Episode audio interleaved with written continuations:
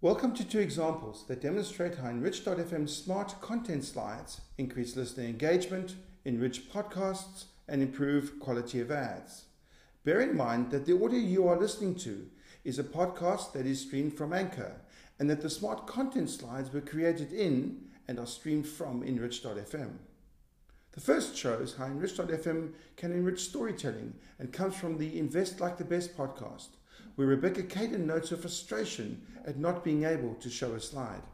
Which I'm sure you've seen, which is the kind of inflation graph of the last couple of decades. The bifurcation. Yeah, it's hard to explain graphs on podcasts, but we'll try.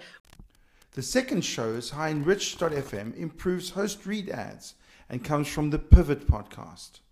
All world changing innovation starts with Trailblazers. Listen to Trailblazers wherever you get your podcasts or at delltechnologies.com slash trailblazers.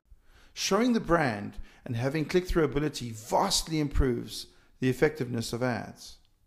With Enrich.fm, everybody wins.